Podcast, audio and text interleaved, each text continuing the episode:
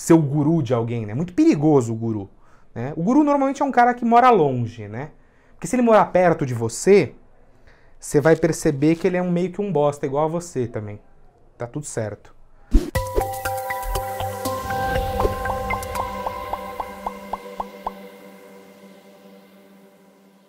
Pensa num, num trem. O trem tá andando ali num trilho e ele é um imparável. Então ele não para em estação nenhuma. Ele não para nem se a ponte estiver quebrada.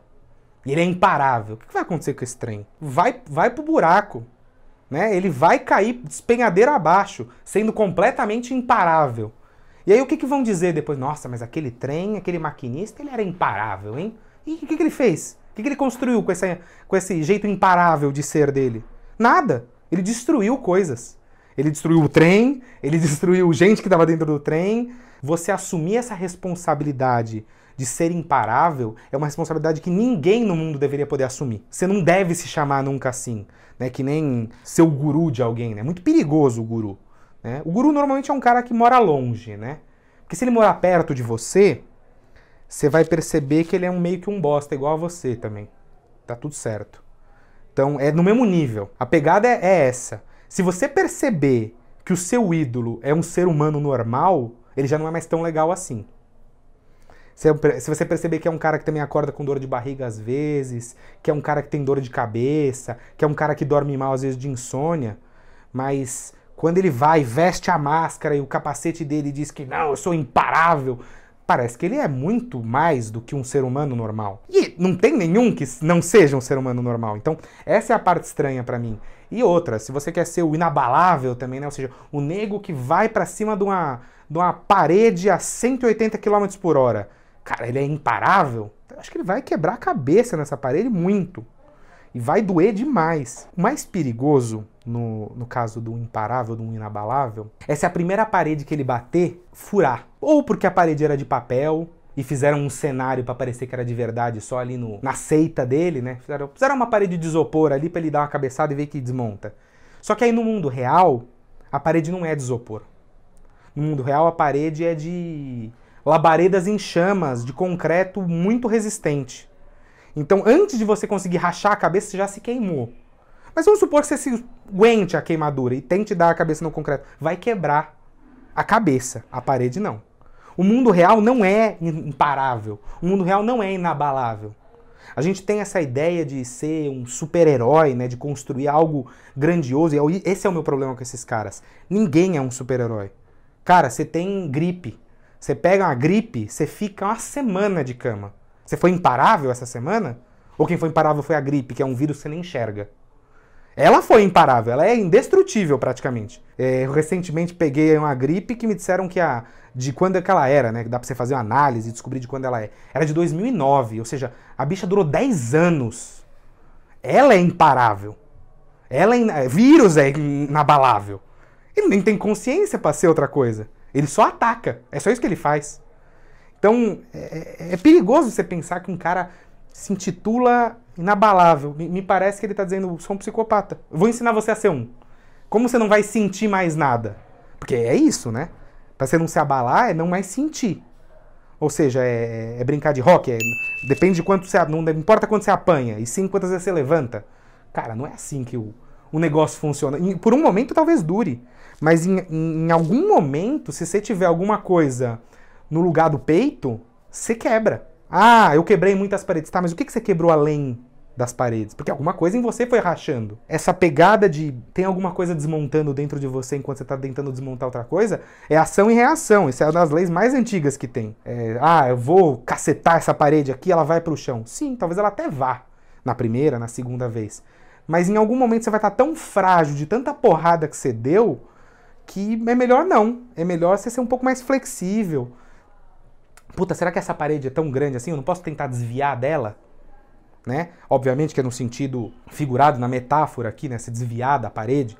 É, por vezes você vai ter que enfrentar, você vai ter que escalar a parede. Nem sempre é com a porrada que você vai resolver coisas. Muito pelo contrário, quando você trata com outras pessoas, dificilmente você vai conseguir resolver com porrada. Dificilmente você vai conseguir que aquela pessoa te escute se você for sempre o grosso, sempre for o agressivo, sempre dizer que ela não tá com vontade, sempre dizer que ela não, é, não, não foi falta de tempo, é, foi falta de foco, e vai, e é isso, e toma mais, e, e mais um pouco, se você não tá forte o suficiente é porque você não apanhou o suficiente da vida. Cara, não é uma luta, não é um MMA a vida. Longe de mim saber como é a vida, mas eu tô dizendo que ela não é. Ela não é uma luta de MMA, não pode ser. Por isso que tem tanta gente que tá aí é, deprimida, triste e tal. O cara lutou em MMA a vida toda. Ele descobriu que não tem prêmio. Esse que é o pior ainda de tudo isso. Você lutou, lutou, lutou, lutou e você descobriu que não tem prêmio nenhum. Você entrou lá como estagiário numa empresa, aí você virou analista júnior. Não, quando você entrou, você entrou ainda de trainee, né? Aí entrou de trainee, você descobriu que tem 50 castas para cima de você, ou seja, tem muitos degraus para você subir, e tem alguns que são impossíveis de você subir, porque simplesmente é, é, é tempo demais que você precisa ficar nessa empresa. Aí, beleza, você descobre, ah, beleza, eu sou trainee. Aí você é efetivado. Aí você descobre que depois de efetivado, você é o analista júnior júnior.